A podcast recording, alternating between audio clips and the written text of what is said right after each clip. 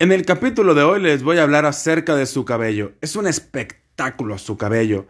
Tiene un tono negro tan intenso. Además, le marca de maravilla ese rostro bello. Cuando anda por todas partes lo va regando casualmente, quizás, pero siempre desprende uno o dos de esos cabellos que me recuerdan todos los sitios en donde estuvo y en donde me hace feliz.